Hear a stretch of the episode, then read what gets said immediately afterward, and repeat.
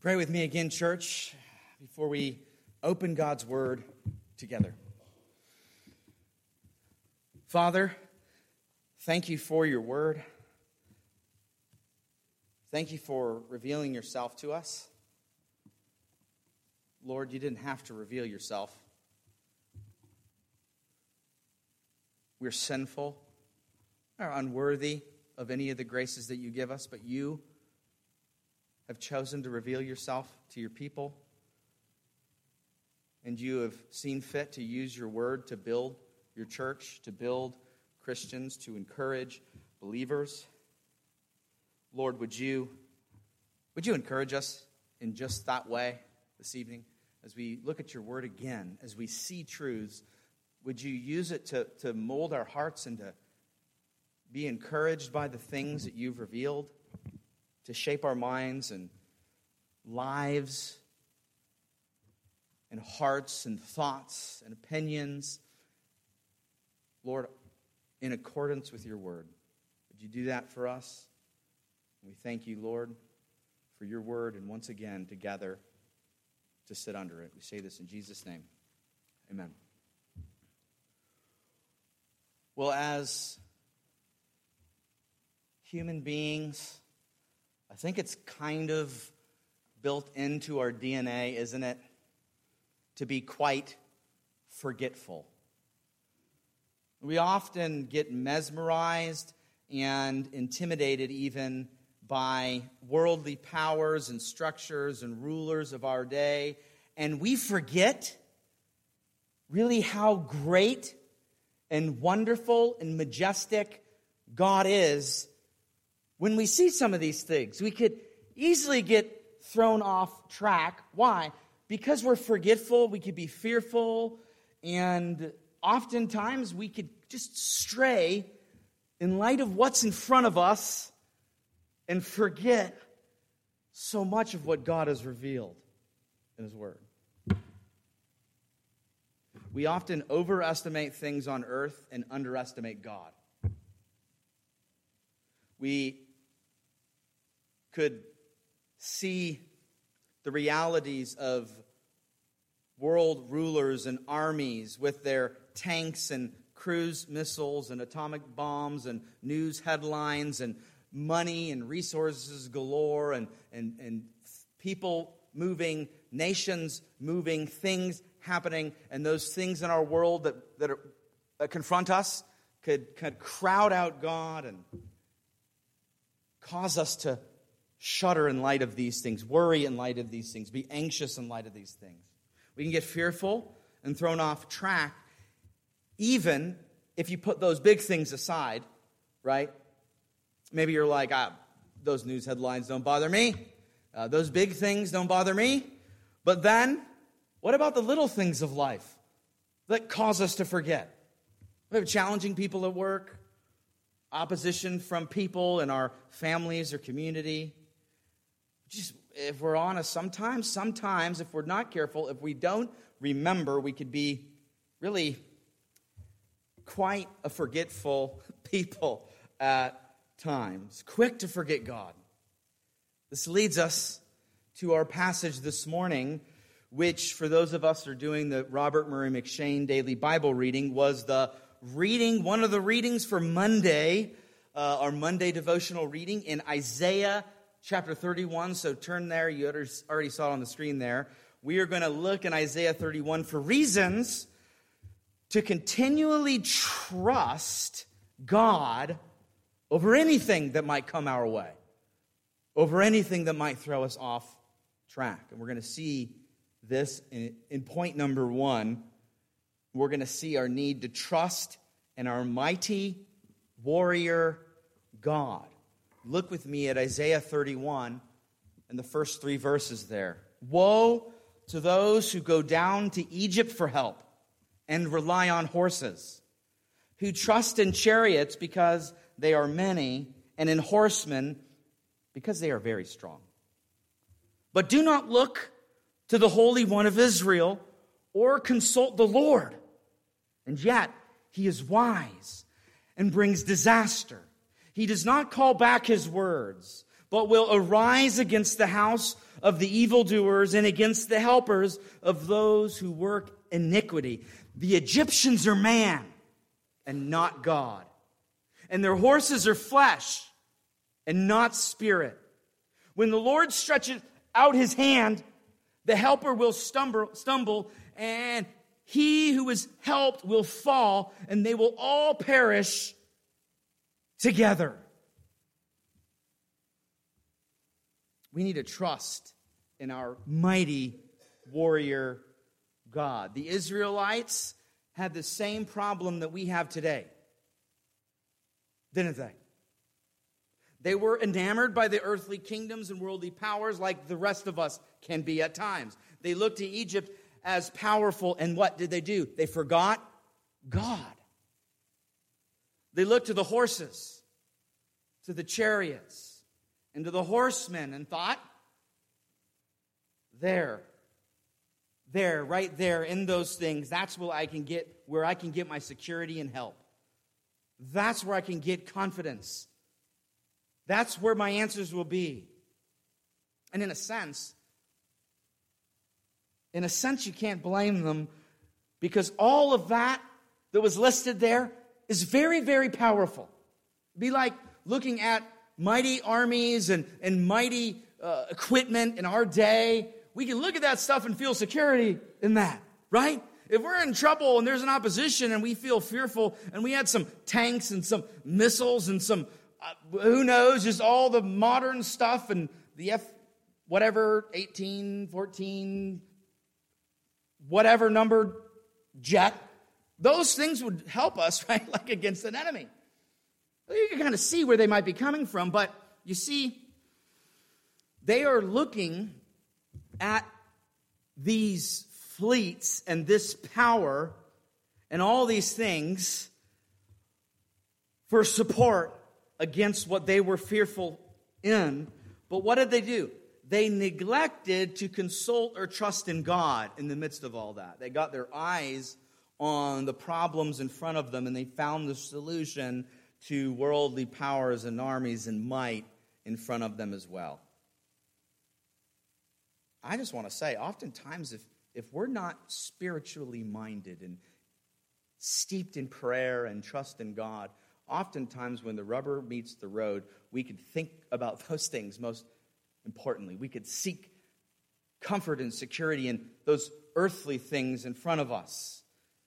We could look at the outside and the world and these things, but but we should in reality be thinking about the greater God, the more powerful God. All those strong armies are not stronger than God. That's the point that's being brought across here. And I love how the passage says it. The Egyptians are not God, but man. And the horses are flesh and not spirit. Think about the things in our lives that we could be fearful of and, and fret about or find security in in life here in this fallen world. All of those things we can say, that's job security or the great armies of whatever nation, or these great weaponry and self defense op- opportunities, or whatever. Well, whatever it may be, whatever we may find security in, in all those things, not that we would ignore armies or ignore opportunities to defend ourselves, but ultimately, all those things are not God, but man. And so we need to have our faith and foundation ultimately to the God who has an outstretched uh, arm or hand and is a million times more powerful than all the armies of the world put together. It just fails in comparison. Do you believe that? If so, let's all trust the great God daily and remember to look to Him over chariots and everything else. We just need to do that. We need to be reminded of it and be comforted by it because he's a powerful God. These other things are not God, but man. This leads us to point number two. We're going to find protection in our lion like, hovering God. Let's see it from the text. in verses 4 and 5. For thus the Lord said to me, as a lion or a young lion growls over his prey, and when a band of shepherds is called out against him, he is not terrified by their shouting or daunted at their noise. So the Lord of hosts will come down to fight on Mount Zion and on its hill. Like a bird hovering, so the Lord of hosts will protect Jerusalem. He will protect and deliver it. He will spare and rescue it. If you find yourself afraid about something today, we've already thought a little bit about that, unsure or anxious or uncertain about things of the future or things going on or opposition and challenges in front of you. I think this is about the best metaphor that we can have in the back of our minds, brought to the front of our minds, that the God that we love and that we worship and that we know, the one that we know now into the future and always, he was back then and he is this way now, that he's a like a mighty, confident lion with teeth the size of long blades, sharp and devastating. And this kind of lion is not going to flinch even if there's a band of measly shepherds who happen to stumble by his territory, built into the lion's DNA is a kind of confidence over its enemies. They might yell and scream and try to intimidate the lion, but this lion is not backing down. He's not budging. He's not even phased. This is prey to the lion, not something to be scared of. The lion is thinking, Are you kidding me? in the illustration. Are you going to stand in my way? You will be lunched before you know it. That's the kind of power and might and confidence and strength that is illustrated here. But you see that it, the connection is to God. God, you see, He is the one who fights for us, and He is like that confident lion who looks at his enemies. And if you are familiar with Psalm chapter 2, it says, He who sits in the heavens laughs at those who are trying to come against him. I'm paraphrasing Psalm 2, but he, he sits in heaven and he laughs. Why? Because there's rulers and kings and armies and things that think that they're going to thwart God's plans. We're talking about God, the all knowing, all powerful, majestic, mighty, wonderful, sovereign God, lion like God. Then the illustration turns to this hovering of birds protecting and overseeing all that is happening so nothing will surprise him and get in his way. I think it's this, this oversight. You see it all. It's not like something's going to take him by surprise. He sees what's coming down the road. Nothing's going to disrupt his plans. He's like that roaring lion, but he's like that bird that sees it all. Eh, you know, obviously, God is not a lion and God is not a bird. You see that these are illustrations, but they're illustrations to have in our arsenal when we forget God, when we get fearful and we forget his power. So, like a fierce, flying, hovering lion, that might be a picture with little wings and a lot. Just to get those two together that doesn't seem so powerful anymore when you put those together, but you know what I mean. It's a fierce lion, powerful, hovering. He knows what's going to happen. He knows what his enemies are going to do, and he's ready even to devour his prey as it communicates. But you see, that's not the conception of God that we oftentimes think of. This powerful God who will fight for us, who's there for us. The more popular uh, conception of the way to talk about God is more like a weak and cuddly teddy bear, almost like a care bear type. You know, some Christian authors and teachers and things could kind of talk about God in a way that is more akin to a teddy bear. But in reality, when we see a picture like this, and in reality of who God is and his power and might, he's more like a grizzly than he is like a care bear in that reality. Now, yes, he cares. Yes, he's loving. Yes, he's long suffering. Yes, he's patient. Yes, he's, he, he, he is patient with those who, who, who, who get in his way. He's patient with us and gracious with us. There's other pictures, of course, in the full picture of God. But, but what we need to be bringing to mind in light of the enemies and challenges and difficulties is that we got a mighty and powerful and majestic God that, that gives us confidence. If we feel fearful, we need to remember that it's God who is powerful like that, and He can protect us against all our opposition, all our trials, all those difficulties and enemies and threats. Which is why, when we're in those situations, we should be going to God first in prayer because He's the God who knows all, is all powerful, could comfort us, could help us, and could give us perspective. And, and really, it's God who we're seeking to live by and glorify, and, and He's the one who we want to go to regularly so that when we forget that God really is our refuge, we need to be remembered the lion like hovering God here and that He's a comforter and care and protection to His people. He loves His people, He cares for His people, and He laughs at the opposition of people who think they're going to set up their throne against Him.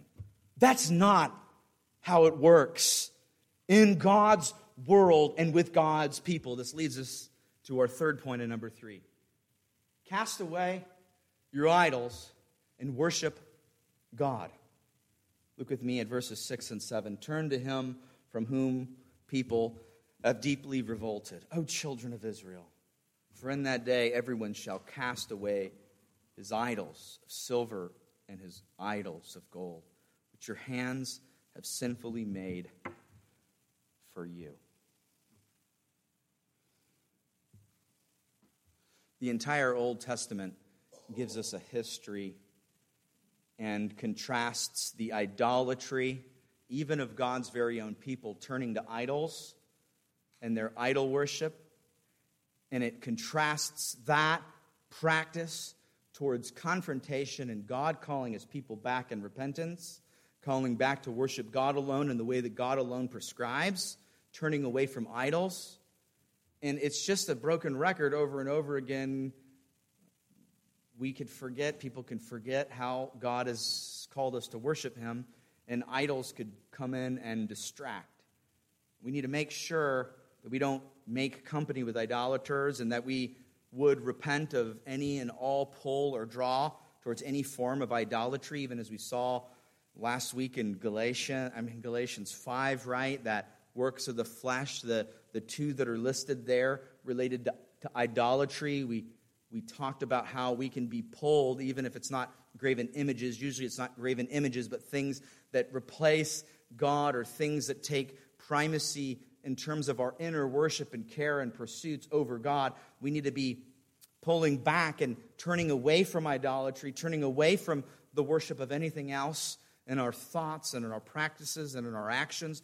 We need to be reminded to pursue God and to worship Him alone and to turn away from idolatry. And this is something that needs to be constantly upon our minds. It's just important for us because the Christian life, even as Martin Luther has helped us with and communicated to us, that repentance is not just what happens when you first get saved and repentance and changing and turning from one direction to another is something that happens throughout the Christian life. Sometimes we hear repentance and we think, oh, that's just for the unbelievers. Well, no.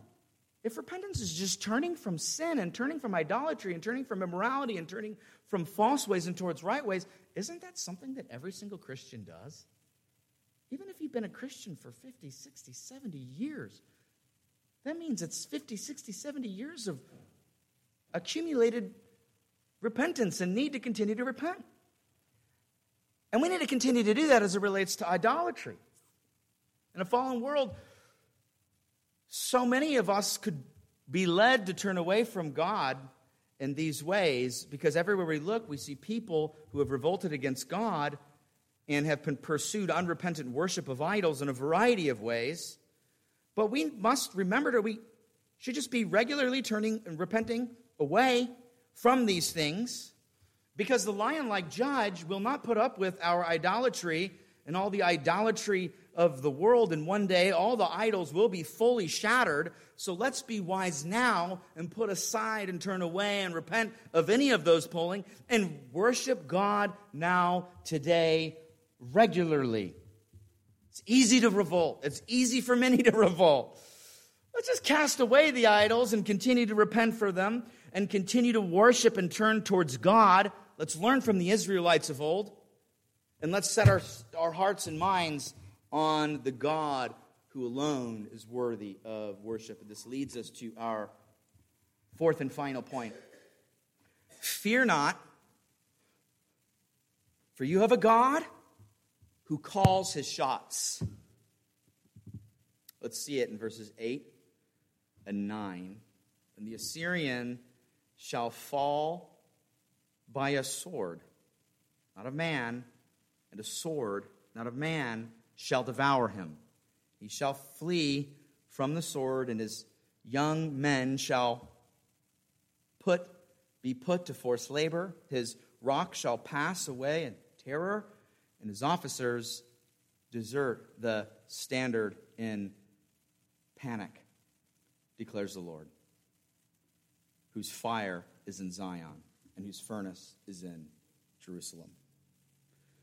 Here's the thing it's one thing to be reminded about the power of God today, but what about when the rubber meets the road in our lives or in our current situation and issues and trials in front of you, in front of us? And when there's a powerful enemy in front of you, like there was a powerful enemy in front of the Israelites. Assyria was a powerful, the Assyrians were powerful enemies, and there was real opposition to be afraid of. For them to have really in front of them a problem, a problem in front of them uh, of opposition and trial and difficulty. And really, for us, when the rubber, it, rubber meets the road, when that trial comes knocking out the door and is, we're face to face with it. And that's where they were at. And you see, they forgot their great God and they looked to other things. I think all of us would agree here that God is great, powerful. We would affirm that. We confess that together. I know all of us here confess that together. But what about when the enemy is in front of us and the problem is growing and all these things are coming up? It can cause us to, to, to almost doubt that or forget that. That's what the Assyrians were to the Israelites. And like I said, they were a bad, dangerous, ruthless, bloodthirsty bunch. But thankfully, God calls us shots. He prophesies and makes certain the future defeat of his enemies, even in this situation. And you know what? In Isaiah chapter think it's 37, the Assyrians would fall by the sword. This is 31. Later, it would be revealed that they fall by the sword, and God's prediction would come true. When God says something, he comes through with it. Now, we don't always have the clarity about every situation and how it'll turn out, okay? The Israelites did in this context. But we do know that ultimately justice will be had. Our God is in the heavens, he does all that he pleases. There is a future day of judgment where God is going to make all things right, that all of his children will be, will be vindicated. Not like we need to be vindicated. We've been forgiven much, but we're going to be in the new heavens and the new earth with our great God. We know the end from the beginning. We don't have to worry about who's going to win and if we're going to be on the winning team, if we're a believer. We have promises, though, that we could, we could hold on to even while we hold on to our seats in the wild ride of our lives of challenges and difficulties and problems and issues and enemies and, and, and, and, and, and fear and worry and these types of things. God calls us shots here in 31, and then it comes true in 37 when the Assyrians were wiped out. He called his shots, and he was true there. He calls his shots, dear believer, uh, that nothing's going to separate us from the love of God that is in Christ Jesus our Lord, as Romans 8 says, right? Nothing can. Heights or depths or principalities, nor things present, nor things to come. This is all very, very loose, but you know Romans 8. Nothing. We can have confidence now. Oh, he's a great God. Even when the most fierce armies and opposition comes here, God is better. God is good. He protects his people. The Israelites forgot it. They needed to be reminded. And they keep forgetting it. Oh, the Lord keeps providing, and they kept forgetting it. Would we not forget it? Would we trust in the provision that He's given us through His Son, Jesus Christ? If you're a believer, you are an adopted child in the family of God. though we don't know what the future will bring and what life trials are ahead, what oppositions and hardships and trials and suffering and, and sadness and difficulties are ahead, we do know, we do know that God has sent his Son to cover our sins and to guarantee us eternity with him. This is a promise worth meditating upon.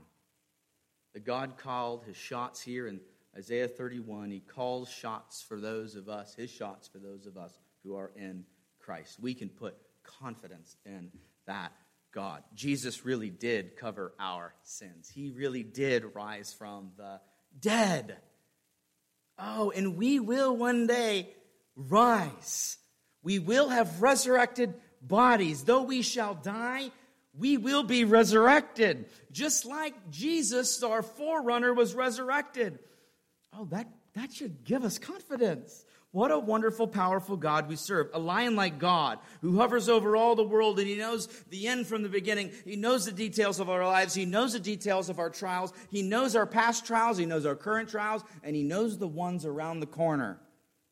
He did this for Israel. He does this for us. Let's put our trust in the God who is in the heavens and not in the chariots here on earth. Let's pray. Father, we thank you for the confidence that you give us. We thank you for the, what you've revealed in your word today. We need reminders like this. Thank you for giving it to us. Would you cause it to just permeate our prayers as we go into our prayer time? Would you cause us to, to just love and worship you in light of how wonderful you are? Would you comfort all the dear saints that are here with us now? Care for them, love them, protect them. Oh, Lord, would you protect them and care for them and give them confidence in you? Would you do that for all of us? So we say this in Christ's name. Amen.